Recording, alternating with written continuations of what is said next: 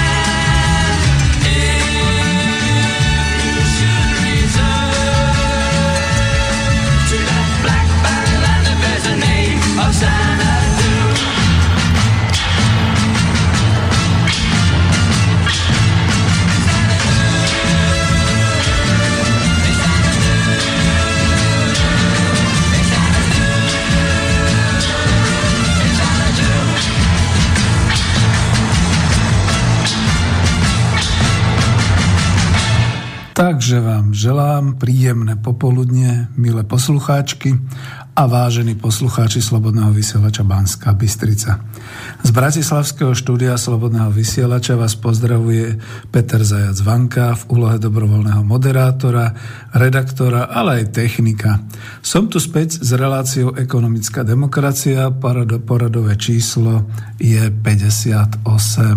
Nehal som pesničku zaznieť celú, pretože na začiatku tam bol nejaký falošný zvuk a ja si veľmi vážim presne túto legendu o Zendu, alebo o Xenedu, alebo o Zenedu, akokoľvek sa to vysloví, pretože je to stále tá pesnička zo 70 rokov, keď Dave D Dozy, Beaky, Mick and Titch spievali o krajine, ktorá naozaj oplýva všetkým možným. A ja mám rád vlastne vždy takéto znelky, pretože poznáte aj znelku Kde domov môj, Zemský raj, to na pohľad na Tatrov sa blízka, takisto mám aj rád túto legendu v Xanadu. Ale nie len, že ja mám rád, ale dúfam, že aj vy, naši poslucháči, Takže vítam pri počúvaní našej internetovej relácie všetkých priaznivcov, čo počúvajú naživo, aj všetkých, čo nás budú počúvať zo záznamu. Pozdravujem všetkých rodákov po svete, ktorí nám rozumejú našej reči slovenskej a vždy a stále sa teším, že je to neuveriteľné a radostné, kam sa internetom slovenské slovo hovorené šíri. Takisto pozdravujem všetkých priaznivcov relácie ekonomická demokracia, aj všetkých, ktorí si prvý raz pustili tento link alebo pustili si vôbec e, vysielanie slobodného vysielača a počujú tam takúto reláciu. No ak si myslíte, že môžeme urobiť aj v tomto čase reláciu kontaktnou, tak potom zavolajte na mobilové telefónne číslo do Bratislavy. Číslo je 0944 462 052 alebo mailujte na známu adresu studio zavináč slobodnyvysielac.sk to bolo spolu, alebo keď ste na otvorení, teda ak máte otvorený web, tak keď si kliknite tú zelenú ikonku otázky do štúdia, tak aj tam vlastne sa môžete opýtať alebo niečo poznamenať. Ja nezaručujem, aj keby sme teda nejak príliš sa nekontaktovali, že stihneme všetko, čo by som dnes chcel povedať, a koľko pesničiek uviesť, pretože máme k dispozícii 90 minút čistého času a už sme začali, už sme tu mali prekrásnu znelku. No a mňa poznáte, že som osvetový pracovník, Snažím sa teda pre vás vybrať témy i príklady, ktoré vás snať obohatia a inšpirujú. A ja to kľudne tak poviem, že už mávam hostí. Dnes e, v tejto relácii nemám hostia. A preto som si dal aj také avízo a preto som to tak nejak spojil dohromady, aby to bolo aspoň pre vás trochu zaujímavé. Čiže téma z avíza o zemi slovenskej, o robotoch a ich využití a o vlastenectve podloženom hrdosťou na hospodárstvo národné, čiže ľudové, čiže slovenské. Nie je v tom nič takého nacionalistického, ale všimnite si, ako čoraz viac v tej globalizácii e, všetky možné národy a všetky možné komunity zvýrazňujú to svoje tým, čím sa odlišujú od ostatných a snažia sa teda zachovať si takúto určitú svojbytnosť, pretože častokrát sa v tej ekonomickej situácii iba tá svojbytnosť už nejak odlišuje od toho, všetci máme hamburgery, všetci máme rovnaké kurčata, všetci máme rovnaké oblečenie, počúvame rovnakú muziku, sme na internete internete na rôznych síce samozrejme linkoch a weboch, ale predsa len nejakým spôsobom nás nutia rovnako rozmýšľať, aj keď chvála Bohu práve ten internet nás odlišuje a dokáže byť naozaj taký ten rôznorodý. A to potom znamená ešte podľa slov e, mysliteľa, takého mága v manažmente už nežije, e, Petra Drakera, nie Drucker, ten náš Tomáš, minister zdravotníctva súčasný, ale píšu sa rovnako. Toto je Peter Drucker, alebo bol Peter Drucker. Ten vlastne hovoril, že v 21. storočí v tom čase, keď naozaj tá globalizácia zasiahne celý svet, on to tak nejak predvídal, tak ľudia budú chcieť sa objať budú chcieť mať k sebe trochu bližšie a budú mať chuť e, v tých komunitách a v tých malých národoch a v tých malých etnikách sa pochytať za ruky a jednoducho cítiť, že patria k sebe, že sa majú o koho oprieť. No toto nám na Slovensku stále chýba a verte, milí poslucháči, ktorí ste povedzme rozosiatí po celom svete, počúvate nás vraj až v 80 krajinách, niekedy vám až závidím, že si môžete tak trošku zastesknúť a povedať o tej svojej rodnej zemi, o tej svojej rodnej vlasti, pretože my tu bývame a niekedy si to ani už len nedokážeme una- e, e, uvedomiť, pokiaľ sme unavení, pokiaľ nevypneme všetky tie rádia, mass média, všetko to, čo sa na nás hrnie, pokiaľ nezatvoríme okná a nie sme vnútri a nezaspievame si peknú slovenskú pesničku alebo niečo podobné. No začínam trošku tak e, netradične, ale ale naozaj ma k tomu vybudzuje to, že e, skutočne teraz mám trochu viac času chodiť po zemi slovenskej. E, napríklad ako člen Slovenského zväzu protifašistických bojovníkov som bol teraz na Jankovom vršku. E, neuveriteľne, koľko bohatstva vykryštalizovalo, povedzme aj v tých obciach a v tých mestách, v Trenčíne, celé to Laugarício a podobne, alebo v Bánovciach nad Bebravou, všetky tie fabriky Gábor a podobne. A potom idete vyššie vyššie a vidíte hnedý areál rozbitý, aj keď samozrejme nejaké fabriky tam sú. Po Tatrovke, Bánoveckej, tam sa vyrábali naozaj tie nákladné autá, určité komponenty do nákladákov, do motorov. Idete ešte vyššie, zajedete do Úrovca, malebnej to dedinky, kde máme rodákov e, veľmi významných, Alexandra Dubčeka a Ľudovíta Štúra. Z hodou okolností sa narodili v tom istom dome, v tejto evangelickej farnosti, bol som sa tam pozrieť. To ešte v poriadku ako tak. Potom idete ešte vyššie, idete do tých lesov a obdivujete, že naozaj sem sa počas Slovenského národného povstania naozaj tie ani gardisti, ani Nemci neodvážili. A potom vidíte až hore a vidíte tam mohutný, monumentálny pamätník Slovenského národného povstania, pretože tam, tu aj na západnom Slovensku e, v Strážovských vrchoch operovala partizánska skupina Jána Žižku a je to tam zanedbané strašne zanedbané, keď chvála Bohu. Je to všetko mramor, čiže stojí to tam, odoláva to dažďu, vetru, trošku sú upravené, povedzme, tie chodníky. E, boli tam ľudia, čiže dali tam aj kvety, bolo to tam všetko pripravené, ale aj celý ten areál, no, človek by si tam dal rád aj kávu, dal si tam, povedzme, obed. No, možno to bolo otvorené nejako v inom čase, ale ešte vraj nie je sezóna. V globálnom svete v tomto prípade na Jankovom vršku nefungujúci hotel, lebo nie je sezóna. Ježiši Kriste. Takže toľko. Za to som vám tam dal do aviza aj potom také tie obrázky, ktoré potom znamenajú, že chcel som zvýrazniť tú automatizáciu, že my sa nebojme automatizácia robotov, tie by mohli byť už aj dnes. Keď sa pozrete na tú fotografiu, tak tam vidíte nejaké to okolie Rimavskej soboty, strašne zanedbané. To bol polnohospodársky kraj. Dneska, keď to tam vidíte, ako je to zabúrinené, zarastené, ako tam skutočne je v postavená taká tabula v nejakom tom poli na úrodnej pôde, for sale, tomu rozumie každý slova kdekoľvek na svete je. Čiže for sale, kúpte si to. No a potom tam mám tie obrázky takých tých robotických sekačiek, trávy a podobne. No veď dobre, no tak samozrejme, že niekto má tú svoju malú tú, tú záhradku, záhumienok, kde už teda takto diálkovo ovláda nejakú tú kosačku trávy. Niekto má na to maníka, ktorý to robí, pretože už málo kedy to robia kostci. A niekto možno už bude mať na to aj robota v rámci tej Industry 4. Takže si kúpi robota normálne v Kauflande alebo v Baumaxe, postaví si ho na záhradu, naprogramuje ho a tento robot bude s tým robotickým, s tou kosačkou chodiť, ale iba svoje. Pozor, iba svoje. Pretože naozaj je to tak, že my žijeme v krajine, ktorá už ťažko sa dá definovať ako, že by to bolo spoločenstvo, alebo že sme teda vlast Slovenska. A ja než budem pokračovať, tak ešte poviem, lebo to som si pôvodne myslel, že poviem trochu neskôr, že ako to bolo, keď bol som v nedávnych rokoch po nejakej dekáde, po nejakom desaťročí v Pobalti u priateľa a on mi tak hrdo hovoril, no poďme sa prejsť, pôjdeme tak na nábrežie, ako sme boli vtedy za Sovietskeho zväzu. Však vie, že vtedy som ti hovoril, ty počúvaj radšej mlč, alebo hovor po rusky, pretože ak by nás náhodou tá hliadka, my sme vlastne ako tuto na pobreží hranicou Sovietskeho zväzu, čiže prosím ťa, aby, aby sme si neurobili prúser.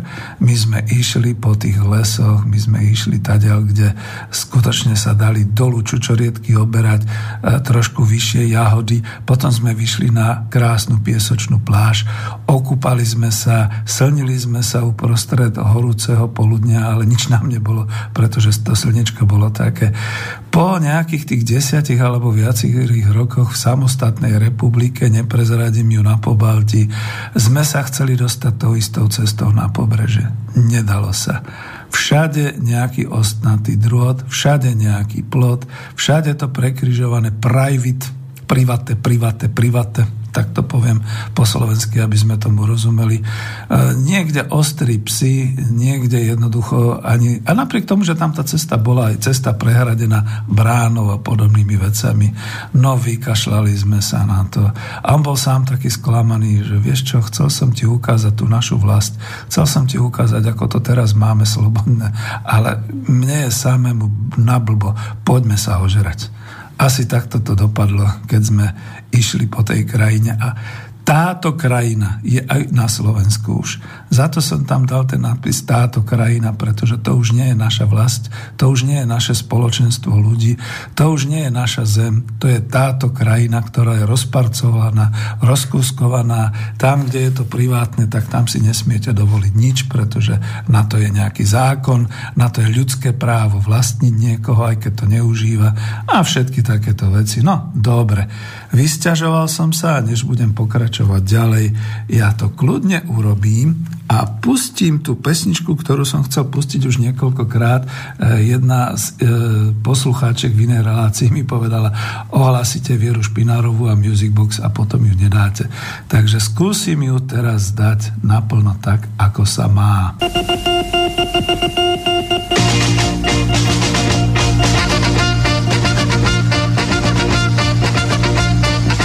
Pod lucernou stojí pán, smutný oči má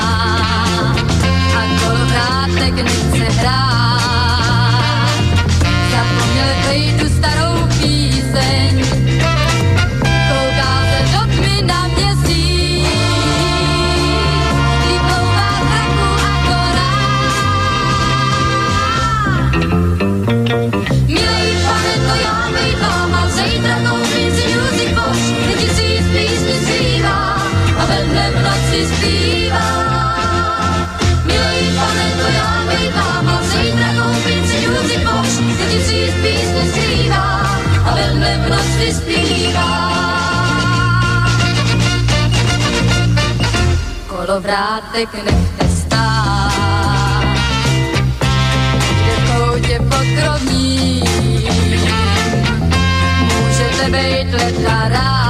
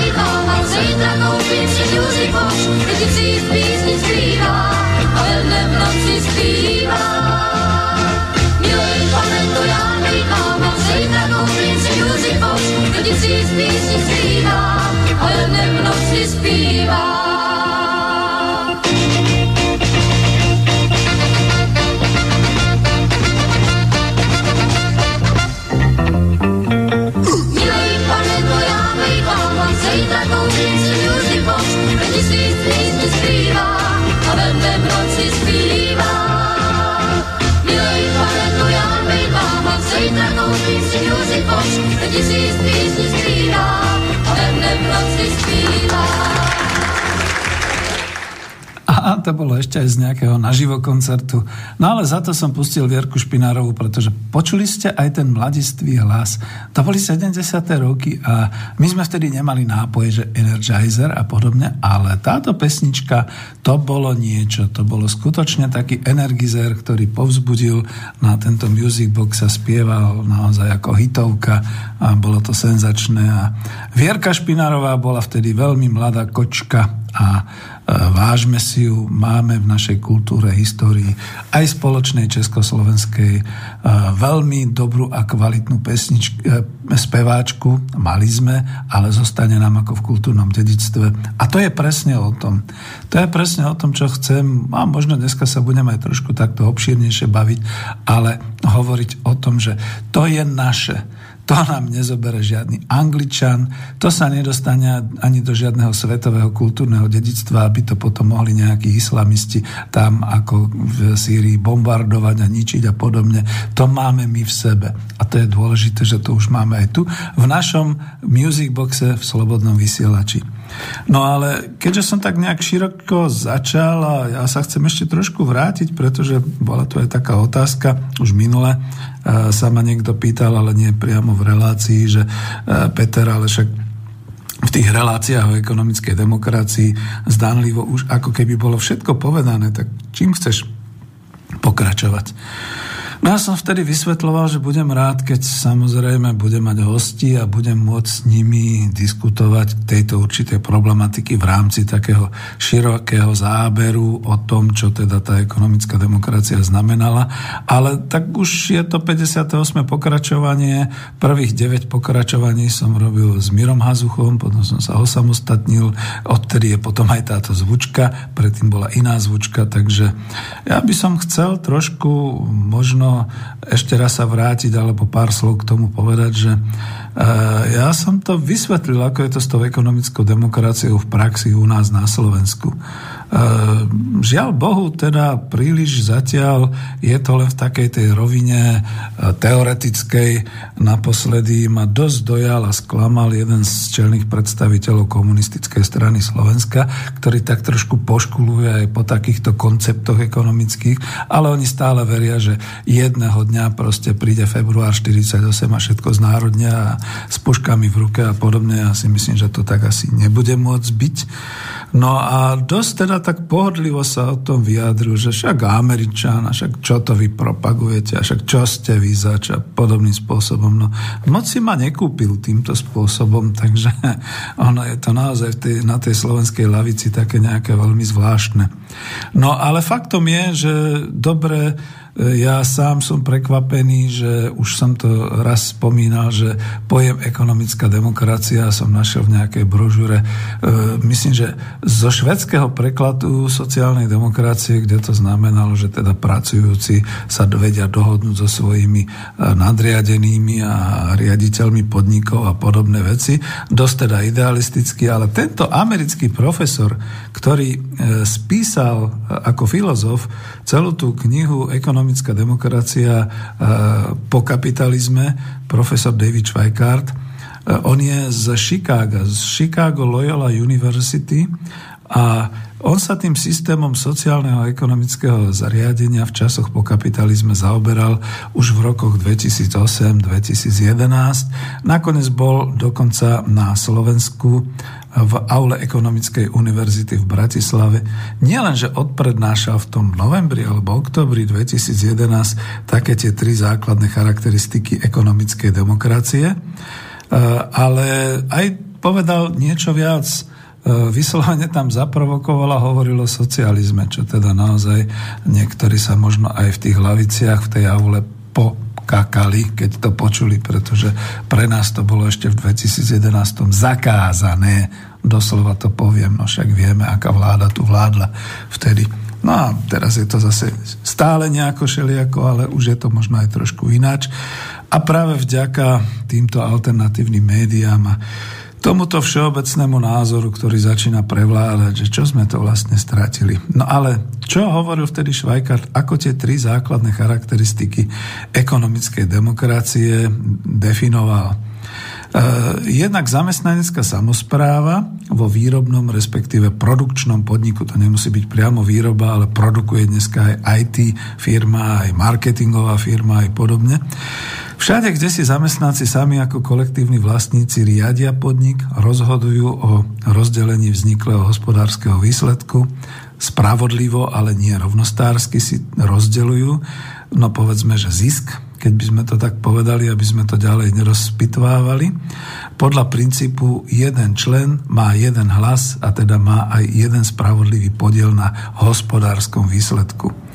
Ale že dokážu pre svoje potreby tej svojej komunity a toho svojho kolektívu, aj svojich rodín, z ktorých teda živia, zabezpečiť z týchto hospodárskych výsledkov aj sociálne programy pre široký okruh vo svojej lokalite, kde existujú a ešte prispievať do, rozpo, do rozpočtu štátu, v ktorom fungujú. Tuto to odbočím, pretože e, nám sa to stále nezdá, ale takto to funguje. E, tí chlapci z občianskeho združenia Centrum pre rozvoj ekonomickej demokracie to kedysi mapovali. E, funguje to v Spojených štátoch, v tých hrdzavých pásmach, funguje to všeli, kde ten príklad masívny bol v tej Rožave na severe Sýrii. Boh vie, ako to dnes je, akým spôsobom teraz trpia v tom vojnovom vojnovom, vyslovene teda e, doslova by som povedal vojnovom marazme, alebo už je tam možno aj mier, nevieme o tom takmer nič, ak viete, zavolajte. No a to vlastne znamenalo, že e, mohli si sami rozhodovať a nie rovnostársky, ale naozaj určitým spôsobom si to definovať, kto koľko dostane a samozrejme z toho hospodárskeho výsledku, z toho, čo dnes v podnikoch hovoríme, že je zisk, z toho si potom mohli e, vydeliť. Keď Danko spomína 13. 14. plat, oni si mohli e, vydeliť spolu e, ten 13. až 23. plat, keby sa to tak zobralo, proste tie veľké množstva, ktoré by ináč nejaký súkromný vlastník odčerpával od nich. Potom tu bol ten druhý princíp, to je princíp verejných financií, zbieraných práve z výsledkov hospodárenia tých zamestnaneckých samozpráv, kolektívov a povedzme aj zdaní nejakých tých individuálnych aj podnikových, pretože samozrejme, že toto je normálny ekonomický hospodársky systém, toto nie je žiadny komunizmus ani žiadna e, bez triedna komunita a podobne by som povedal. No a tieto podnikové dáne individuálne a to, čo sa teda zhromažďuje z verejných prostriedkov, sa zase sústreďuje vo verejných bankách. Odtiaľ sa distribuje podľa kritérií potrieb pre obyvateľstvo, pre určité spoločenské potreby, pre potreby rozvoja podnikov, náspäť od tej celoštátnej úrovne k úrovni regionálnej až lokálnej. Dá sa jednoducho e, pripraviť nejaký taký projekt, pripraviť plán, čo chceme tým rozvojom dosiahnuť a na to teda e, verejná banka dá peniaze na základe verejného hlasovania. Tu sa nebránim, aby to bola aj priama demokracia, čokoľvek ďalšie. A kde v tomto prípade, v tom druhom bode nie je nutné a dokonca je zakázané investovať súkromné úspory a súkromný kapitál do týchto finančných operácií. Takže samotné sporenie obyvateľstva je potom vlastne iba pre svoju osobnú potrebu. To znamená, že keď, keď teda sa ľudia rozhodnú sporiť pre seba, tak naozaj dokážu si naakumulovať toľko finančných prostriedkov, aby si e, obstarali to, čo naozaj po čom túžia celoživotne a tak ďalej a tak ďalej. Čiže kľudne poviem aj, odchádzajú do dôchodku s tým, že si naozaj usporia na ten dom niekde pri jazere a podobné veci, čo dneska v podstate naši dôchodcovia už môžu o tom iba snívať. Takže takto. Potom e, v tomto prípade nie je nutné, dokonca je zakázané tieto úspory investovať a tak pravdepodobne vymizne aj taký ten väčší boj kapitalizmu s korupciou, to je dnes náš najväčší súboj. A mňa sa minule niekto sama pýtal, že ako tomu rozumiem ako ekonom, že teraz je toľko tej korupcie, že však aj za toho socializmu bola korupcia, ale to bolo takéto uplácanie lekára alebo takéto všimné nejaká tá flaštička dobrej whisky Altuzexového niečoho a podobne. No a tam som si uvedomil, že naozaj vlastne tá korupcia je charakteristická pre kapitalizmus, pre tento ekonomický systém, lebo ona vlastne vzniká vždy a všade tam, kde súkromný kapitál slúži na investovanie do verejných fondov a pre zmenu, kde tieto verejné zákazky z týchto verejných fondov potom sú hradené súkromným investorom či súkromnému podnikaniu a riadia to čestní a e, skutočne spolahliví štátni zamestnanci alebo nezávislé fondy. No a tam je ten problém. To je dvakrát. Najprv, že sa to zbiera, čiže niekto uplatí zákonodarcov, aby to bolo zo zákona, napríklad zdravotné poistenie, teraz takto máme, alebo druhý tzv. ten e, súkromný pilier. Ďalšia vec. A kopec ďalších vecí, veď nebudeme hovoriť, e, platíte dane za auta, platíte všelijaké možné veci. To je o tom, to sú všetko takéto veci. A na druhej strane zase, keď tá verejná spotreba núti ísť do nejakého projektu, kde treba nakúpiť napríklad tie CT a podobne, tak tam vzniká ďalší stupeň korupcie, pretože sa o to uchádzajú firmy a kto viac zaplatí, tak ako ukážte mi naozaj toho svetého, skutočne s tou e, svetožiarou nad hlavou úradníka, ktorý proste neodolá v určitom momente, ako sa hovorí, že je to len vo výške úplatku, nie je to v ničom inom. Ale tak je to o tom, lebo naozaj tá morálka sa takto pokazila. A toto všetko zmizne zmizne cez priamu demokraciu. Zástancovia priamej demokracii, vy si vôbec neuvedomujete, že bojujete iba o parlament. Vy môžete bojovať o všetky tieto ekonomické e, pozície a tieto ekonomické, e, povedal by som, e, ak sa to povie, no, ani nie že projekty, ale proste tieto systémy a podobné veci, pretože tam, tam potom keď jednoducho na nejakej tej krajskej úrovni sa celý kraj dá do nejakého plebiscitu, zdvihne ruky a odsúhlasí, že áno, e, tá diálnica bude financovaná týmto spôsobom, ten obchvat takým spôsobom.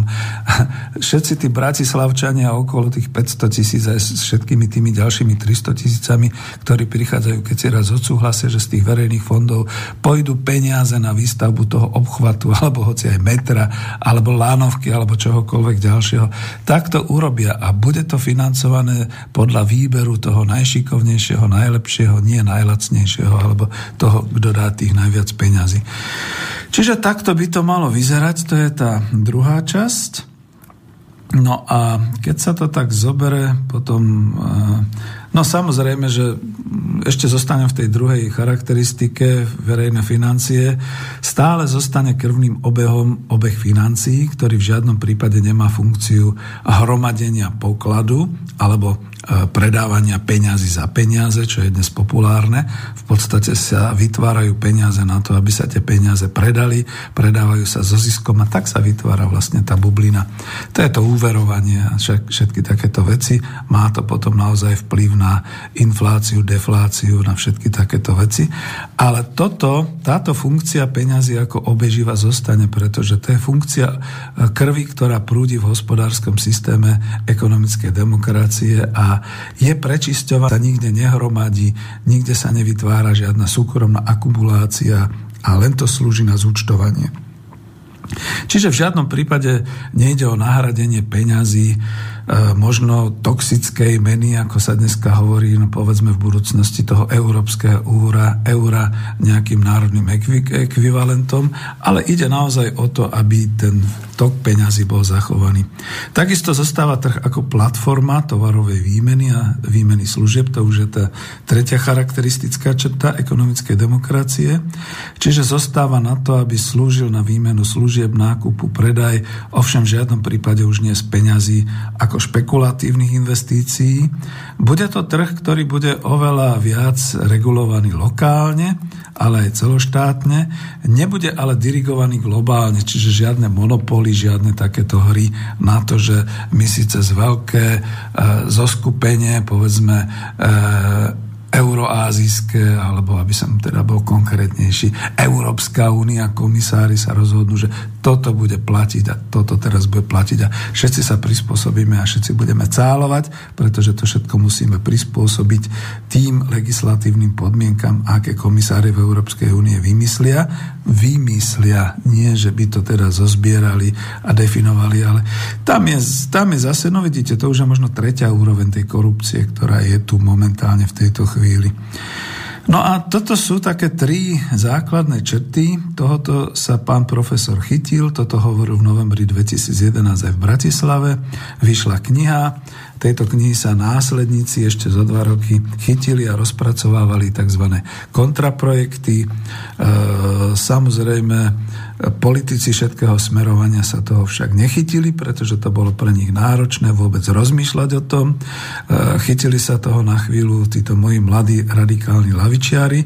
Oni sa chytili najmä toho družstevníctva, toho kolektívneho vlastníctva, ale teraz trošku budem kritizovať.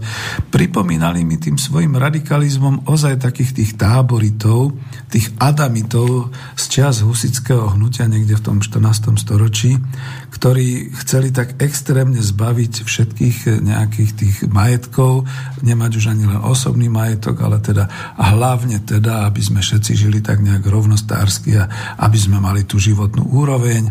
A dneska sa ešte ďalej posunuli, to už radšej nebudem hovoriť. No, že je to škoda, je to veľká škoda, pretože viete, keď trošku tak ako sa vrátim naspäť do toho roku 2016, ja som sám bol prekvapený, že chceme, že veľmi sa chcelo, veľmi sa chcelo takéto občianské združenie. Ja som nechcel občianské združenie, ja som si skôr myslel, že to bude nejaký program, ktorého sa ujme nejaká taká časť inteligencia, hospodárskej inteligencie a národohospodári. Medzi tým som zistil, že národohospodári vymreli až vďaka výnimkám a že v podstate toto budeme nejako ťahať e, tým smerom, aby sme si tak ako ten Zaďko a Karvaš vytvorili povedzme nejaký taký okruh ľudí, ktorí rozpracujú určité varianty, čo musíme urobiť, ak by sa to tu začalo nejako rúcať. No, ešte sa to nerúca, takže ešte akoby zdanlivo máme čas,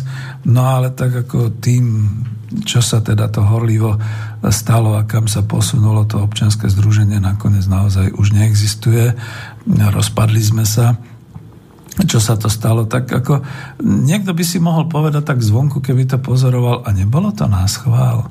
Nebolo to, Peter, možno aj preto, aby sme s tým niečo urobili, aby sme to odsabotovali. Ja si to nemyslím, lebo sú to také jednoducho situácie, to je ako keď vám vbehne do cesty jeleňa, vy zlaknete sa prudko, zabrzdíte a skončíte niekde v garáde.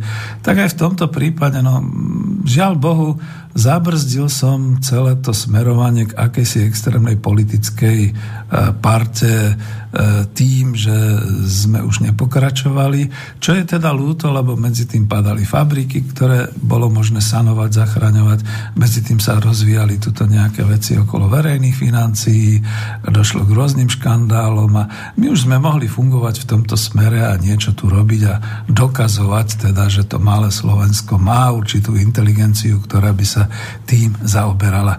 Nie je to plač, je to skôr to, že si uvedomujem, že ako je zložité skutočne e, vytvoriť takéto určité zázemie a vytvoriť ho tak. Začínam si ešte viac vážiť Štúrovcov, vravím, bol som v Uhrovci, videl som e, rodný dom, začínam si vážiť Dubčekovcov z toho 68. Začínam si vážiť našich otcov a dedov, ktorí v tých dosť ako drsných podmienkach, aké boli, však my ich tiež nemáme nejaké ľahké, ale vytvárali tie hospodárske zázraky na Slovensku. No, ešte sa vrátim trošku k Švajkartovi a ukončím túto tému. Švajkart v Bratislavskej aule Ekonomickej univerzite veľmi pekne pomenoval socializmus.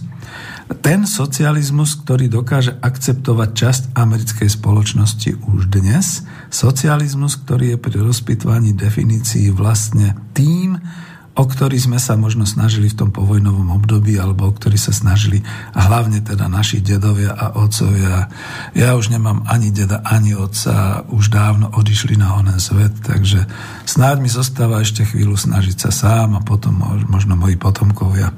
No a on tam definoval také štyri body, s ktorými, keď sa na ne pozrete, a je to v rámci ekonomickej demokracie, je to americké, ale ak sa s tým nedokázal tento funkcionár komunistickej strany Slovenska stotožniť, tak nech ide už do dôchodku, nech už ide do čerta. Ako nech pustí miesto mladším, ktorí toto chápu dnes moderne a s tým sa dokážu stotožniť. Čo to bolo za body? Prvý princíp, zmysluplná práca pre každého. No je to socializmus?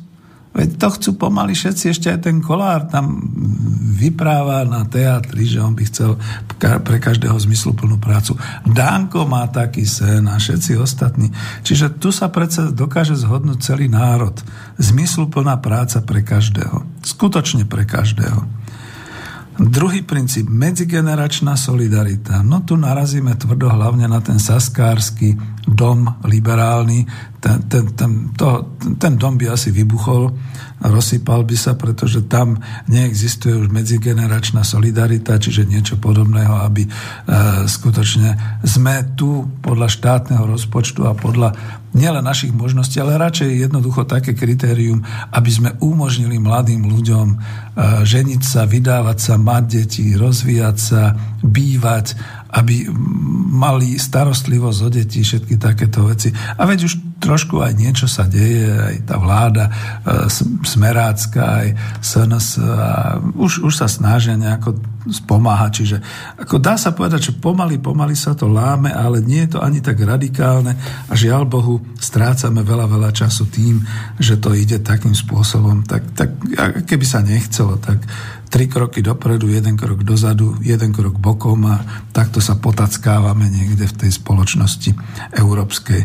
Čiže medzigeneračná solidarita, podpora mladým, ale potom aj tí mladí, aby sa nevymýšľalo všelijaké tie poistenia dôchodkové a podobné veci, aby tí mladí vedeli, že toto budú splácať starým na staré kolena, aby mali zabezpečené zdravotníctvo, liečebnú starostlivosť, aby skutočne ich e, kvôli tomu nedávali do hospicov už ako starých nevládnych, pretože nemôžu ich mať doma, pretože musia makať, musia makať 12 hodín denne v tých našich ako vyspelých automobilkách, ktoré vraj sa robotizujú a podobné veci a my tam vidíme len tie ľudské roboty. Veď kopec je okolo mňa skutočne a vy si uvedomte, keď sa pýtate po príbuzných a po susedoch a po rovesníkoch, všetci, všetci, aspoň ja som v tom veku, kde už ani nemám teda rodičov, ale už aj stredný vek, už aj tí tajtrlíci z tých televízií, 40 dochádzajú do situácie, že doma majú niekde nejakého rodiča, čo má po 60 a už má rôzne problémy. A teraz čo s ním? Nemôžu ho nehať doma, lebo nie je starostlivosť. Šúb ho do nejakého sociálneho centra. Boh vie, čo sa s ním deje. No a nakoniec sa možno aj dozvedia, že však ako títo bezmocní ľudia sú krmení brazilskými kurčatami a, a hovedzím mesom otráveným a podobnými vecami. No a oni potom prídu, sú chudí a povedia, že vieš, ale ja to odmietam jesť, mne to nechutí, mne to robí hnačky. No kto to kedy zistí, ako to zistí, aspoň, že teda naša ministerka z, pôdohospodárstva a minister zdravotníctva apeloval, aby sme nejedli, ale Stále som v tom bode medzigeneračná solidarita, že pre Boha živého spamätajme sa, my sme predsa boli spoločenstvo, spoločnosť na Slovensku z dediny do dediny, z obce z, ja neviem, jak to povedať, z údolia do údolie, kde sme skutočne dokázali byť solidárni so starými ľuďmi, pomáhali mladým a tak ďalej. Čiže takto to bolo. A nejaké také výkriky, že vtedy sa na nejakých takých tých iných a ja neviem, poškodených a neviem, ako to povedať, nedbalo. Toto nie je pravda. To, ako viete, samozrejme, keď sa niekto potom dosťahoval do veľkého mesta a tam niekde zapadol, áno, ale to bola vec väčšinou ako tých ľudí, takisto ako je dnes. E, ja by som bol rád, keby niekto urobil taký sociálny prieskum, koľko je na Slovensku v rodinách takýchto rôznych e, z nevýhodnených, ja to poviem, invalidných ľudí, ktorí doslova iba prežívajú, príbuzní sa za nich hambia, majú s tým problémy, e, nemôžu kvôli tomu pracovať, alebo naopak pracujú a zanedbávajú a tak ďalej. To sú stá tisíce ľudí, vážení. Tam sme došli. Tretí z tých bodov, ktoré Švajkar hovoril, to je participácia, čiže spolúčasť v ekonomike. Na riadení vlastnej ekonomiky, na tvorbe a rozdeľovaní bohatstva v krajine. No ako my môžeme tvoriť a rozdeľovať bohatstvo v našej krajine, keď v podstate naozaj sa odváža vo veľkom preč z tejto republiky to naozaj, lebo my nemáme naozaj už slovenské firmy ako vlastníkov, my tu máme cudzie firmy, cudzích investorov, ktoré sa nazývajú, že slovenské. Zase som prekvapil niekoho, keď som minule hovoril o vlastníkovi slovenských liečebných kúpelov Piešťany a on sa na mňa díval, ale veď v pohode, Peter, to sú predsa slovenskí vlastníci. He, reku kamarát, aspoň si otvor obchodný register a pozri si, kto je tam vlastníkom, aby si vedel, o čom sú slovenské liečebné kúpele a potom rôzne tie slov mesa a slov a tak ďalej a tak ďalej. Čiže naozaj on tam definoval tú participáciu, spolúčasť v ekonomike nielen na podnikovej úrovni, ale aj na celoštátnej úrovni, na úrovni jednej vlasti, jednej národnej ekonomiky. Náš štvrtý a posledný bod on tam mal ekonomickú udržateľnosť, teda uprednostnenie rozvojových programov toho dlhodobého charakteru pred rastom za účelom tvorby zisku a návratnosti vloženého kapitálu. Možno urobím reláciu Možno to bude v ekonomických rozhovoroch, keď sa mi podarí jedného veľmi známeho profesora makroekonóma získať, aby sme sa bavili o tých makroekonomických kritériách, ktoré sú dnes už nezmyselne postavené, pretože sú postavené na hrubom domácom produkte, to už je makroekonomický ukazovateľ, ktorý takmer nič nehovorí v globálnej ekonomike, kde v podstate môže cez našu krajinu za 24 hodín prebehnúť človek zo severu na juh alebo z východu na západ a nákupiť si, čo chce a ono nám to plyne do spotreby, takto nám to potom kazí hrubý domáci produkt, alebo niekto tu vyrába a pritom je na Kajmanských ostrovoch a zisky si dáva tam. Ale nám to vchádza do hrubého domáceho produktu, takisto ako tieto všetky automobilky, kde vyrábame vyše milióna automobilov, sme automobilová veľmoc a po cestách vidíte všelijaké vraky, dokonca sa rozširujú stanice STK, aby sa nejak umožnilo, aby ľudia nejako si dali tie svoje vraky do poriadku a podobne. Čiže o tom to tu dnes máme. A to uprednostnenie tých rozvojových programov znamená, že pokiaľ sme my tu taká krajina zaslúbená, tuto niekde asi končím s týmto, sme tu taká zaslúbená krajina, musíme si to vážiť a musíme si vyčleniť a byť pripravení rozvíjať aj tými ekonomickými kritériami podmienky, aby sme si zachovali naše životné prostredie, naše hory, našu prírodu, naše vodstvo, všetko to, čo máme. K tomu záveru už len takú prličku poviem, že ešte kedysi dávno, keď boli moje devčatá, veľmi malé, tak sme boli na zájazde k moru na Kréte.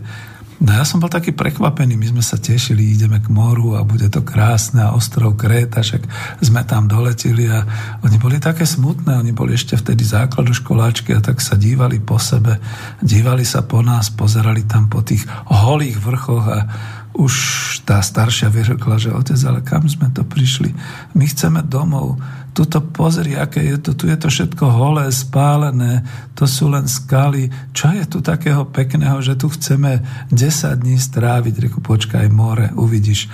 Tak áno, samozrejme, v tom uzavretom areáli all inclusive, tam to bolo iné, tam naozaj to polievala voda, to bolo krásne, e, zelené a, a, a naozaj sa tam dalo pekne oddychovať. Len človek nesmel vzliadnúť zrakom na tie holé krécké vrchy, ktoré sú skutočne ako zničené, a nielen za to, že to pásmo teda, ale však my vieme, čím prechádzala Kréta postupne aj vulkány a všelijaké takéto veci.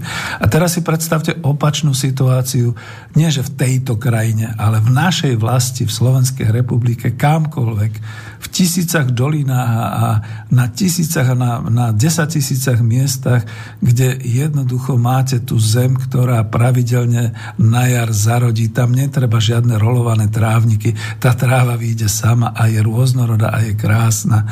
Kde, e, keď bývate niekde pri lese alebo kdekoľvek, zurčiaci potôčik, to nie je žiadny elektromotorový pohon nejakého potôčika z nejakého wellness alebo all inclusive a podobne. My to všetko máme máme, dá sa povedať, Bohom dané, ale ako dlho keď môžu prísť naozaj klimatické všetky tieto zmeny a sme my vôbec na niečo také pripravené.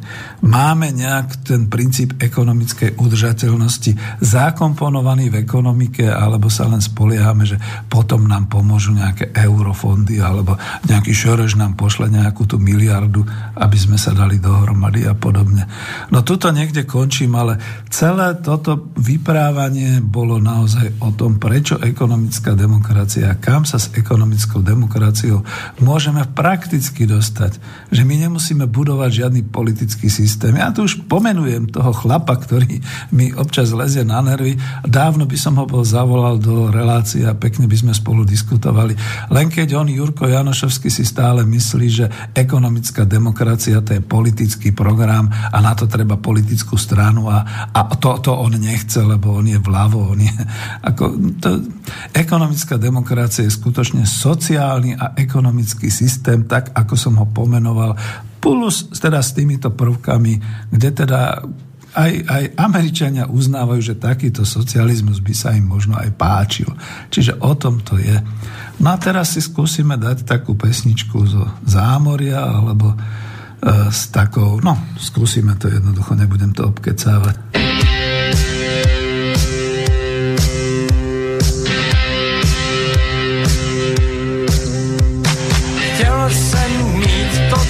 Chlapi mývaj.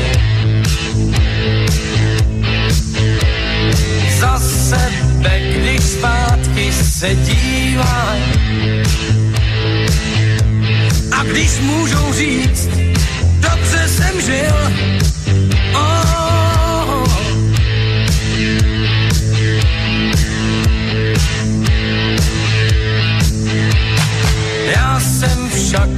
předčasně teď soudě. Vale dal rodný svojí hroudě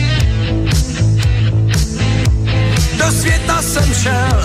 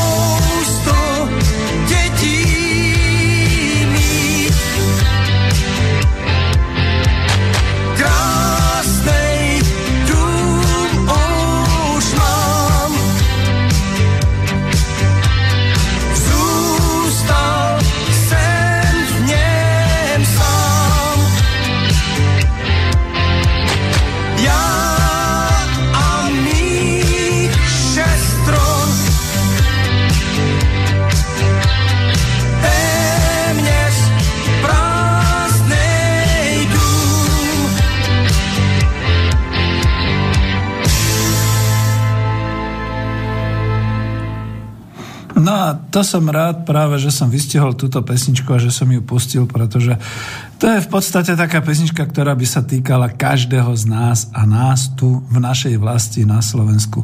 Chcel som mít krásnej dům, krásnej dům už mám, zústal sem v ňom sám.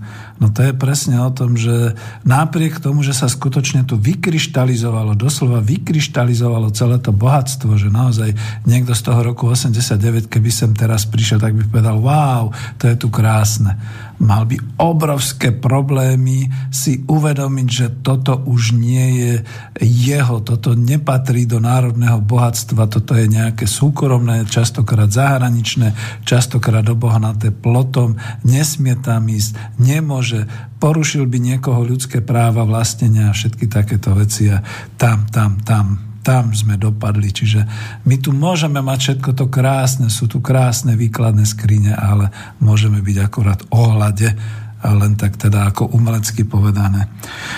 No a to je trošku aj k tomu, čo som chcel ďalej, že my sa naozaj dnes nemusíme báť, že by sa nám E, nejak e, v tomto smere, e, čo všetci strašia, to Industry 4, že by sa všetky tie prevádzky tých zahraničných korporácií robotizovali.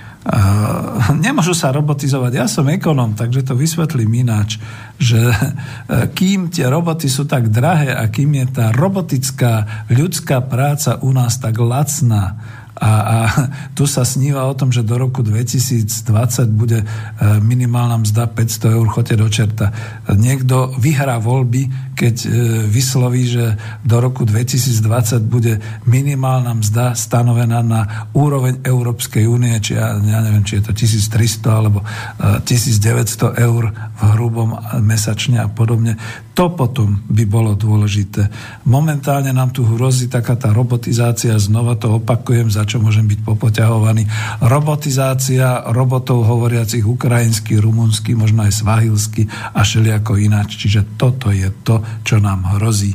Nie naozaj Industry 4. Ba naopak, bolo by to krásne, ak by sa pracoviska e, všetkých týchto firiem robotizovalo, pretože tým by sa znížila namáhavosť a prácnosť práce. Vy si neviete predstaviť, ako chodia, e, mám to aj v rodine, ale ako chodia skutočne mladí, uťahaní, unavení z manuálnych prác alebo z veľmi monotónnych prác. Už to niekto z odborárov napadol, že e, vzniká, mali by ľudia dostávať oveľa viac peňazí, pretože vzniká invalidita z tých monotónnych prác, klby, všetky takéto veci sú narušené, človek stojí v práci a tak ďalej. Čiže do robotov, zapamätajte si, sa investuje až vtedy, ak je ich návratnosť, ich e, práce z toho, čo vytvoria, tak vysoká, že prevýši e, náklady na pracovnú silu a dneska sú roboty drahé. A ešte jedna vec, ktorú vám nikto nepovedal technologicky, je náročná ich obsluha a zorganizovanie do určitého výrobného procesu. Takže naozaj sa nie je čoho báť. O tej náročnosti zorganizovať do výrobného procesu by som vedel ako strojár, technológ, exportujúci rôzne technologické linky e, vyprávať veľmi veľa. Ono je krásne, keď niekde sa v nejakej operácii, možno aj kľúčovej, ušetria, ja neviem, desatiny sekundy alebo celé sekundy, to už je niečo nádherné, to sa oplatí, to, to, to aj stojí veľmi veľa peňazí. Ale všetky tie operácie predtým, potom, všetko to zoraďovanie do technickej linky, všetok ten príjem materiálu, odpad, ktorý treba dávať preč, potom distribúcia hotového finálu, výrobku a tak ďalej. Toto musí byť robotizované.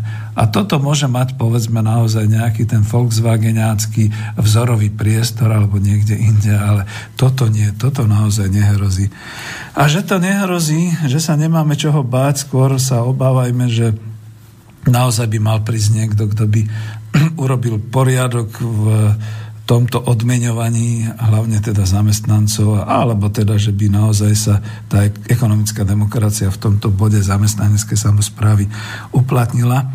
Tuto som si zobral e, taký malý úryvok z prednášky profesora Kellera. E, bolo to na Akadémii MDA, myslím, Karvina a e, my si to vyskúšame, že či teda bude fungovať to, čo teda dám a odskúšame si to povedzme teraz, či ho budeme počuť aspoň, aspoň tých 5-6 minút, koľko to tam je.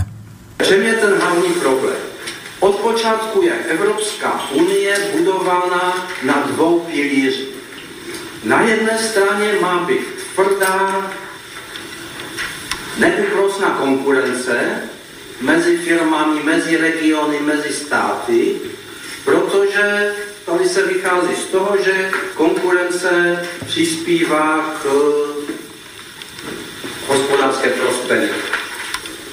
Na jedné straně má být velice tvrdá konkurence a na druhé straně se má Evropa starat o ty, kteří v té konkurenci skončí špatně.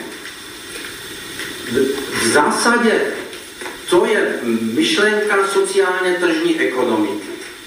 30 let po druhé světové válce prosperovaly jednotlivé země západní Evropy na půdorysu sociálně tržní ekonomiky. Tržní to bylo se vším všudy, ale bylo to sociálně citlivé.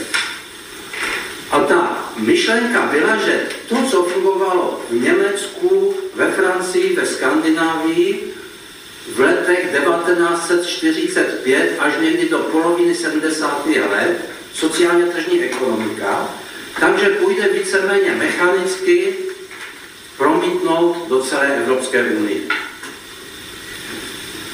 Problém je v tom, že někdy od přelomu 70. 80. let minulého století začala dnešní fáze globalizace. To by bylo dlouhé povídání, kdy globalizace začala, kolik má fázy a podobně. Ale všichni se zhodují na tom, že od 70. 80. let přišel zlom. Vznikly velcí aktéři, staly se dvě věci od té doby. Na jedné straně vznikly silní hospodářští aktéři, nadnárodní korporace. Ty nejsilnější nadnárodní korporace jsou finančně silnější nejenom než Česká republika, ale třeba i než Itálie a nebo Francie. To je jedna věc. Strašně silní hospodářští aktéři, na které je ta politika krátká, úplně krátká na úrovni národních států a zatím krátká i na úrovni Evropské unie, k tomu se dostaneme za chvíli. A ta druhá věc došlo k financializaci ekonomiky. My to tady vidíme v kraji, kde probíhá dezindustrializace. Vypadá to u nás trošku jako v Detroitu.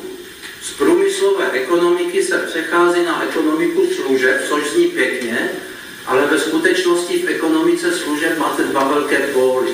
Na jedné straně jsou finanční služby, které ovládají veškerou ekonomiku, a na druhé straně jsou ty běžné služby, osobní služby, které patří mezi ty nejméně placené v celé společnosti. Takže k čemu tady došlo? Ilona Šviblíková napsala knížku, jak jsme se stali kolonii. Možná to trošku přehání, to, že jsme se stali kolonii, ale v každém případě tam má jednu velice podstatnou myšlenku. Ještě než Česká republika vstoupila do Evropské unie, tak jsme se dostali do určité situace z hlediska dělby mezinárodní práce. Ty velké korporace vypadají jako pyramidy a v každém patře pyramidy velkých nadnárodních korporací se přidává jiná přidaná hodnota. V těch horních patrech, kde je hodně vědy, výzkumu a inovací, se přidává hodně přidané hodnoty a v dolních patrech, říká se tomu montovna, se přidává málo přidané hodnoty. No a toto bolo veľmi dôležité počuť. Ja som možno všetko toto dával hlavne kvôli tomu, aby sme si uvedomili, kde máme momentálne v Českej republike a v Slovenskej republike a možno aj v krajinách V4 naše postavenie, postavenie územia, kam sa dávajú montovne a tieto montovne, keď e, vnútorné obyvateľstvo bude protestovať a nebude chcieť pracovať, ako už aj naši premiéry, niektorí napríklad premiér Fico hovorí, sú leniví, alebo to hovorí ústami ministra e, práce a sociálnych vecí, sú leniví a tak ďalej, tak jednoducho dovezeme tých robotov hovoriacich tými inými rečami, povedzme naozaj svahilsky, alebo rumunsky, alebo srbsky, alebo ukrajinsky. Myslím to ironicky, nemyslím to v žiadnom prípade nenávistne, ale skôr mi je ľúto, že k tomuto dochádza, pretože aj my máme našich robotov po svete, to ste vy, milí poslucháči, vás 300 tisíc, kde povedzme, možno keby len polovica z vás vynikajúco zarábala a chystala sa potom po ukončení zárobku domov, bolo by to krásne. No a prečo to dávam? Pretože on, profesor Keller, sociológ, vlastne vysvetľuje tú podstatu momentálne toho globálneho ekonomického kolonializmu, ináč sa to nedá nazvať, s tým, že tieto globálne spoločnosti si skutočne tú high-tech a to know-how a všetky takéto veci ponehávajú niekde doma a keď sa teda teší nejaký náš žiga alebo aký minister, že však tu budeme mať startupy a podobne. To sú také nepodstatné veci. Viete, keď, keď chvíľu som len robil v tom laserovom a povedzme ako v tej e, strojári, niečo sa týkalo sústruhov, tam sme to vždy mali také, že sú určité významné kľúčové technológie, ktoré sa držia a jednoducho tá zásadná zmena tam by bola ako veľmi. A sú také drobnosti, také vylepšenia, ale tie vylepšenia v tej váhe sú naozaj promilové v, v tisícinách, čiže v promile. A, a, a všetky tie startupy sú promilovou záležitosťou. To je presne ono. Takže skúsim ho ešte pustiť, aby sme dokončili. Ešte před rokem 2004 Česká republika z hlediska vnitropodnikové dělby práce těch velkých korporačních pyramid byla přiřazena do míst s malou, maximálně střední přidanou hodnotou. Kdyby jsme nebyli v Evropě, tak jsme stejně byli v těch dolních patrech korporací. Co to znamená? Že si málo vyděláváme. Nejenom zaměstnanci korporací u nás vydělávají mnohem méně než zaměstnanci korporací na západ od našich hranic, ale v celé ekonomice se vydělává méně než na západ od našich hranic. Zaměstnanci korporací u nás vydělají málo proto, protože jsou umístěni skoro všichni do nejnižších pater přidané hodnoty.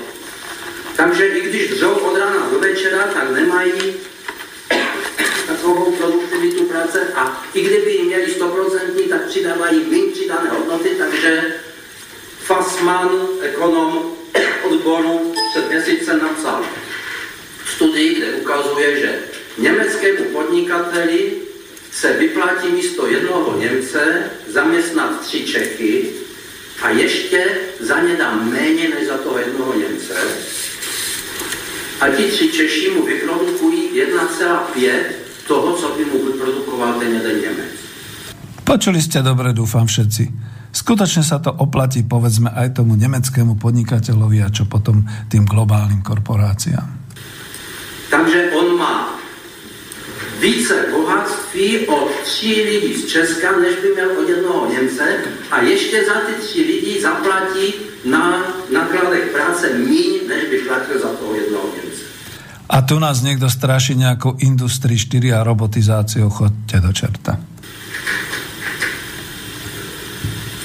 To, že vyděláváme málo, se netýká jenom zaměstnanců korporací, ale všech. Paní, která dělá v supermarketu na Jižní Moravě, 10 km od rakouské hranice, dělá tu samou práci jako paní, která dělá ve stejném supermarketu na rakouské straně, přidává stejný díl přidané hodnoty, když dělá u pokladny, jako ta v tom Rakousku a bere třetinu platu, to, co ta její kolegyně v Rakousku. Protože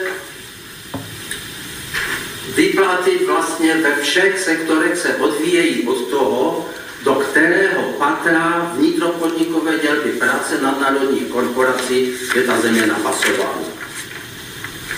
Někdy se říká, že nám hrozí dvourychlostní Evropa, že když nebudeme hodní, takže na jedné straně vznikne jádro Evropy, kde všichni budou spolupracovat a bude tam blahobyt, a na druhé straně budou ti marginální, kteří na tom budou mnohem hůř.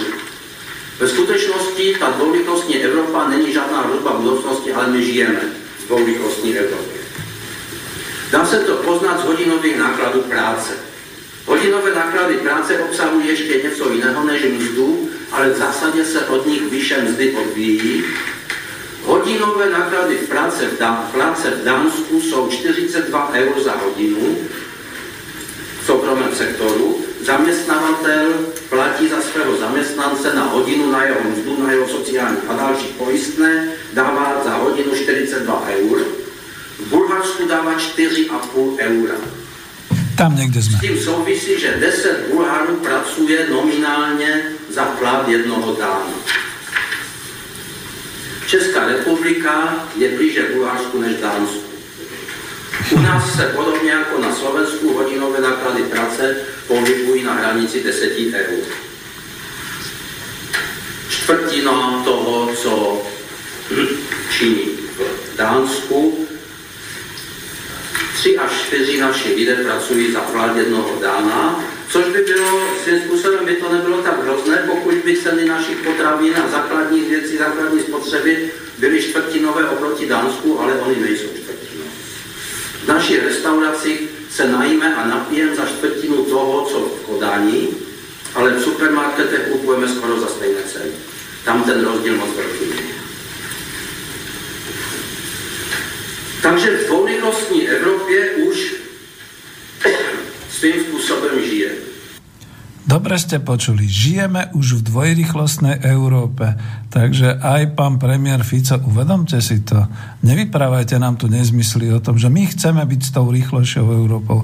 My sme dlhodobo v dvojrychlostnej ekonom- e, Európe a sme v tej ekonomike kvôli tým hodinovým nákladom a kvôli tým všetkým veciam, ktoré práve profesor Keller vysvetloval. Čiže nám nehrozí robotizácia Industrie 4, nám hrozí pauperizácia. Jestliže naši zaměstnanci dostávají málo peněz a jestliže firmy, které u nás působí, mají velké daňové úlevy, tak se z toho dost dobře nedá ufinancovat chod veřejného sektoru. Martin Fassman, ten odborář, ekonom, odborářský, ten své studii mimo jiné konstatuje, že veřejný sektor u nás ještě funguje proto, protože lidé, kteří v něm pracují, jsou mizerně placení. No a to je ďalšie. Spomeňme si na prvok e, verejný sektor, teda verejné financie z ekonomickej demokracie, z čoho teda je naplňaný a ako je naplňaný teda z výrobných fabrík a z podnikov a zo všetkých týchto vecí. Toto momentálne verejné financie nedostávajú e, v Slovenskej republike a ako ste počuli pána Kellera, Kellera ani v Českej republike. Učitelky, zdravotnický personál, nemluvě o sociálních pracovnících a podobně. Nemohou být lépe placeni, jestliže jsou hodinové náklady práce v průmyslu tak nízké, a jestliže firmy mají daňové slevy. Já budu občas kašlat, ale to už není nakažlivé. Prostě z hlediska konkurence jsme byli zařazeni na místo, odkud nemůžeme západní být doma. Ale teď ta dobrá zpráva, bohužel jenom napůl dobrá, Druhou stránkou Evropské unie je pomoc těm, kdo v té konkurenci mají problémy. Do nejrůznějších důvodů zaostávají. Ne proto, že by malo intenzivně pracovali. Podle těch většiny údajů česká produktivita práce je na úrovni zhruba dvou třetin 65% zemí eurozóny.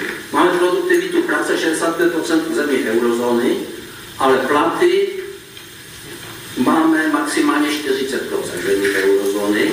To znamená, že jsou tady rozevřené nůžky mezi 40% mzdy a 65% produktivity práce. To je to, co ty firmy zhravnou do vlastní kapsy.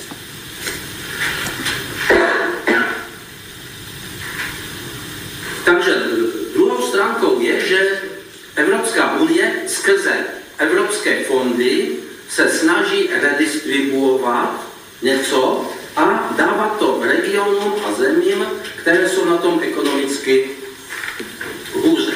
Velice často se mluví o tom, na co všechno jdou peníze z evropských fondů. Ale skoro vůbec se nemluví o tom, kdo naplňuje ty evropské fondy. Největší příspěvek do evropských fondů samozřejmě dávají členské země. Každá z nich přispívá jedním procentem svého hrubého domácího produktu zhruba do bruselské kasy. Ale tady jde o to, kdo se složí na to 1%, které ty jednotlivé země odevzdávají. Ve všech zemích Evropy, nejenom u nás, ve všech zemích Evropy se daňová zátěž přesunuje už několik desítek let z veľkých firm a z nejbohatších příjmových kategórií na malé firmy a na zamestnance. Počujete správne. Presúva sa daňová záťaž na vás, na občanov Slovenska neviem, či platíme 1%, alebo či sme ešte stále nejaký zvýhodňovaní, alebo podobne, ale profesor Keller to tvrdí presne tak, ako si myslím, že žiaľ Bohu to bude fungovať. To znamená nie, že veľké globálne firmy budú platiť a, a náš štát z toho bude odvádzať potom do eurofondov a tie nám potom budú robiť všetky tie verejné financie a projekty. Nie. To si my všetci platíme. Akurát kedysi, keď sme bojovali pro proti centralizácii socialistického Československa, kedysi keď sme bojovali proti pragocentrizmu a potom neskôr proti bratislavocentrizmu, dneska máme bruselocentrizmus a pán profesor Keller ako poslanec e, Europarlamentu to takto odhaluje vďaka tomu, že tam je. Od těch, kteří mají nejvyšší příjmy, se daňová zátěž přesunuje na ty, kteří mají příjmy výrazně nižší. Před deseti lety německý ekonom Horst Avhel napsal knižku, která se jmenuje Ekonomika, která ochuzuje. A on tam udělal, proto jsem se ptal, jestli náhodou není něco na, na kreslení, ale to se, já vám to řeknu, to si vybavíte. On udělal analýzu německé ekonomiky ve druhé polovině 20. století mezi lety 1950 až 2000. A toto už ani nemusíme, to už sú potom ďalšie príklady, čiže ja už zastavujem pána profesora Kellera, pretože už sa aj blížime pomaly do konca. Ale toto, toto je veľmi zaujímavé. Ja som vyťahol z tej jeho prednášky pre Karvinu, pre MDA Karvina e, presne ten úsek týkajúci sa, ako to vlastne je s týmto spolufinancovaním eurofondov a s tým, ako sa potom eurofondy vracajú naspäť. Prečo to chceme Ježiš Maria tak komplikovane cez bruselocentrizmus a všetky takéto veci? Veď ekonomická demokracia je o tom, že keď tu máme štát, Slovenskú republiku, keď tu máme región, povedzme taký onaký, keď tu máme obec a tak ďalej, tak jednoducho je a môže sa rozhodnúť aj tou priamou demokraciou, čo, kde, kam, ktorá firma. Samozrejme, e, podnik s celoštátnou pôsobnosťou alebo exportujúci bude prispievať pravdepodobne do fondov celoštátnych tie sa budú potom vlastne dávať, e, sú to verejné peniaze, tie potom pôjdu na verejné potreby nad, povedzme, regionálneho alebo nad obecného charakteru. Ale budú tu aj firmy, ktoré sú na okresnej úrovni. Budú tu podniky, budú tu e, kolektívy, zamestnanecké samozprávy na lokálnej úrovni. Tak po nich predsa nikto nebude požadovať, aby platili hlavne tam do celoštátnych verejných fondov. Tie fondy si budú obhospodarovať priamo na obci a podobne. O tom je ekonomická demokracia. A vidíte, že už je to, už je celý systém takto vlastne viac menej vytvorený. Ide len o to, aby sme skutočne zvrátili tie toky peňazí, aby sme zastavili to kasíno, to znamená to, že nejaký súkromník si do toho vloží, vloží si nejaký milión eur s tým, že hneď predpokladá, že mu to na úrokoch hodí 600 tisíc naspäť alebo 60 tisíc aspoň naspäť a on si pekne žije ako rentier a peňažky sa mu pekne vracajú naspäť, pretože takto zainvestoval. No a občas samozrejme niekoho bude musieť skorumpovať a hlavne preto, aby sa vytvorilo nejaké také zákonné vyberanie na jeho súkromný majetok alebo naopak, aby potom e, jeho investícia prešla a niekoho iného neprešla, čiže takýmto spôsobom.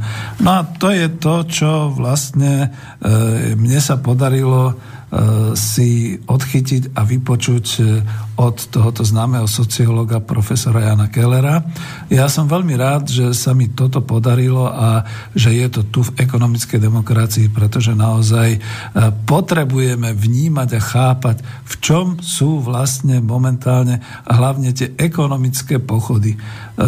Mne je ľúto, ale ja to musím povedať veľmi na rovinu, ľavica za 27 rokov alebo za 25 rokov, keď už teda poviem iba Slovenská republika, úplne stratila edukačnú vzdelávaciu osvetovú schopnosť. Oni sa zakryli tým všetkým, že ale predtým to bolo a zaoberá sa lavica hlavne tým, jak to bolo v tom gotajskom programe. No ale tak mládež už nevie ani, čo je gotajský salám, nie ešte gotajský program. Zastiťujú sa tým, ako to robil Lenin a čo potom Stalin čo potom a ako to bolo v tých revolúciách a podobne. Ono to všetko malo svoje ekonomické podstatné veci. Ale za prvé, tie už dneska neplatia a za druhé, e, tie sú príliš ďaleko. Vôbec sa nezaoberáme súčasnosťou, nevieme analyzovať. Keď ste počuli sociológa, profesora Kellera, ono málo kedy je to nejaký ekonom, myslím, že my tu máme takých ekonomov ako Marian Vitkovič, alebo e, pán Ondrovič, alebo profesor Husár, alebo podobný e, profesor Stane, ktorí vedia aj tieto ekonomické všetky deje ale málo kedy e, to niekto dokáže dať do takejto osvety, aby ľuďom objasnil, že ako to teda je a ako to teda bude. Že sa nemení v zásade celý systém. Čo je najhoršie, keď si teda ľudia naozaj myslia, že bude tak totálna zmena toho systému, že Ježiš Maria, že krv a, a, a blesky a všetko možné. Nie, nie, nie, zabudnite. Ja som dokonca, mám teraz také šťastie, že tri dní za sebou vysielam relácie. V tej včerajšej relácie som sa dopustil toho, že som vlastne hovoril v určitej časti. Áno, že ten program je taký, že on keď bude právne a demokraticky nejakým spôsobom vedený, tak to môže byť ako vo februári 48. Joj, ale to som si dal, to, to niektorí hneď vyskočili, že ty totaliťák a podobne. No ale pozrite si dejiny, študujte tie dejiny, ale nie očami toho fabrikanta, migranta, ktorému zhábali majetok, alebo e, toho nejakého, ktorého potom zavreli podobne.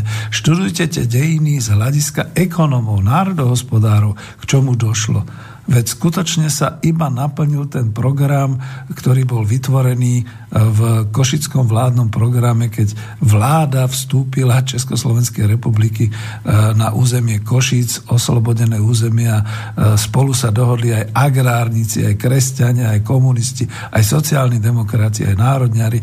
Všetci na tomto Košickom vládnom programe ľudovo-demokratické existencie, kde skutočne definovali aj všetky tieto ekonomické deje a ekonomické procesy.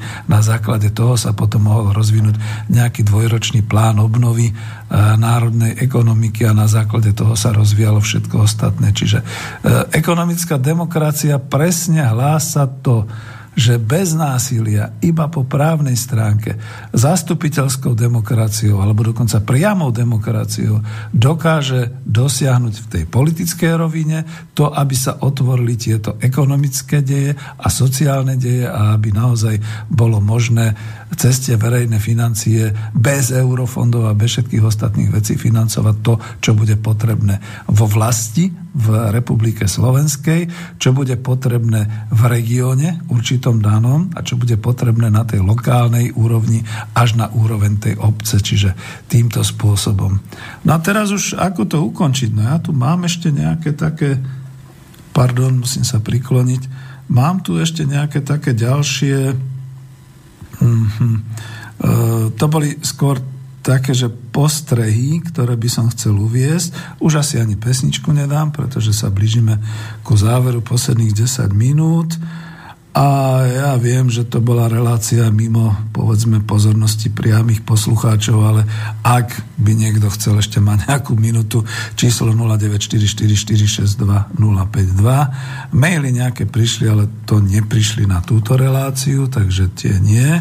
A ja sa pomaly naozaj blížim k tomu záveru relácie kde teda, keď sme hovorili o tej robotike a o týchto veciach, nemusíme sa naozaj báť. Skôr by sme mohli povedať, že v tých výhonkoch, v tých oblastiach ekonomiky, kde už je to možné, najmä v tých službách a v tej nevýrobnej činnosti, dobre, tak zaveďme tú robotiku. Tak keď nie sme schopní naozaj kosiť tie naše porasty, e, tráva, burín všade popri cestách a všade tam, veď hovoríme, že e, každý piat zeme má na Slovensku už svojho majiteľa. Donuťme zákonom, aby tí majiteľia teda naozaj upravovali tú našu vlast, tú zem Slovensku tak, aby to nebola táto krajina celá zabúrinená celá taká škaredá, ale aby to bolo pekné, utešené, balované, tak ako to vidíme na rakúskych obciach a, a v extravilanoch v Rakúsku, v Nemecku a povedzme v škandinávskych krajinách a podobne. Donúťme ich. No a keď na to nechcú dať peniaze pre, ja neviem, ľudí manuálne zručných, aby to pokosili, lebo samozrejme v tých mladších generáciách už ľudia kosiť ani len nevedia. Ja som bol prekvapený, keď som mojich synovcov nachytal, že um, lepšie je im, keď teda pustia nejaký ten krovinorez a nejakú tú kosačku, než by to kosili ručne, lebo je to námahavé a tak ďalej a tak ďalej. No tak dobre, nech nakúpia tie krovinorezy, prípadne nech nakúpia tie automoty a tie automatické sekačky a podobne, ale nech, to, nech po tých cestách to vyzerá. Pardon. A ešte jedna vec, keď už sa bavíme aj k tejto robotizácii, ospravedlňujem sa, tuším ma pán Keller nakazil. Ešte jedna vec, že to je tiež tá logistika. Ono to nestačí len kúpiť si nejaký robotizovaný mm, sekací automat. Ono ho treba aj doviezť na miesto. Ono ho treba aj naštelovať. Ono ho treba aj pustiť, aby teda kosil. Ono treba, aby ho niekto aj dozoroval, aby to proste nevliezlo na cudzú záhradu, alebo proste, aby to bolo nejak regulované. No a samozrejme potom nastáva aj problém, čo s hmotou, ktorá bola pokosená. Ako to urobiť? Ja si všímam túto v Petržalke, pretože bývam a Petržalka je už veľmi pekná, čo sa týka trávnatých porastov a všeličoho. Ako to tie eseročky kosia? No meter okolo stromu je to nevykosené. Ak sú tam nejaké kroviny, tak e, vytvárajú sa tam také celé divočiny, také pásma, pretože to žiadna kosačka neokosí, to ani keď pôjdu tým pojazdným krovinorezom alebo kosačkou alebo podobne. To by mala byť na to ručná práca, len ono to je, kto vie kosiť. No niekto, kde si od Michaloviec, no, no, a teraz čo? No tak by bolo dobre, keby ho zamestnali, keby proste mu zaplatili aj tú cestu, aby na ten týždeň prišiel, pokosil to, vyplatili ho. Joj, ale to je náročné, tým sa neza, nebude zaoberať úrad práce, ani ministerstvo práce, sociálnych vecí a rodiny. To radšej bude tvrdiť, že ľudia sú leniví a nechcú prísť za prácou. Koľko kostcov z obcí tam niekde na Horehroni a na Zamaguri a podobne, by si mohlo v Bratislave zarobiť kosením týchto všetkých priestorov a najmä v takýchto sezónach. Nie, ono to nakoniec SROčka urobí tak, že si to robotizuje, mechanizuje, kúpi si tú robotizačnú sekačku a pretože ich nik nekontroluje, tak ako to, čo tam je, to tam leží, to tam splesnivie, to tam sa vysuší a podobné veci. Prípadne zostanú tam také nevykosené areály a tak ďalej. Prečo to všetko hovorím? Smerujem presne k tej robotizácii. Robotizácia totiž to neznamená, že za nás urobí prácu robot a stroj. Robotizácia znamená, že urobí tú prácu, skutočne tú manuálnu, ale celá tá organizačná príprava je niekedy, a to by mi mali dať na Technologickom inštitúte, čiže aj na Vysokej škole technologickej v Bratislave, v Košiciach za pravdu, tá celá práca je 9 ku 1, čiže jedna je tá automatizačná práca a 9 je tá celá príprava, namodelovanie, naprogramovanie, urobenie všetkého, logistika, privezenie, odvezenie, e, zlikvidovanie zlikvidovanie toho, čo zostalo, všetkých takýchto vecí. No a takéto niečo ešte dlho, dlho nebude existovať. No a samozrejme môže to existovať niekde na Marse alebo niekde na iných planát, planetách, kde potom takýto robotický nejaký e, nástroj alebo celý taký systém e, spracuje nejakú tú časť toho povrchu. No a tie ex, extra veci to povyhadzuje niekde bokom, pretože to nie je zaujímavé, ale zostane potom niečo urobené. Lenže u nás už nemôže zostať odpad len tak vedľa popri ceste alebo podobné na to. Prečo máme tiež zákony. Čiže to je o tom, že nemusíme sa báť tých robotov, mali by sme byť hrdí.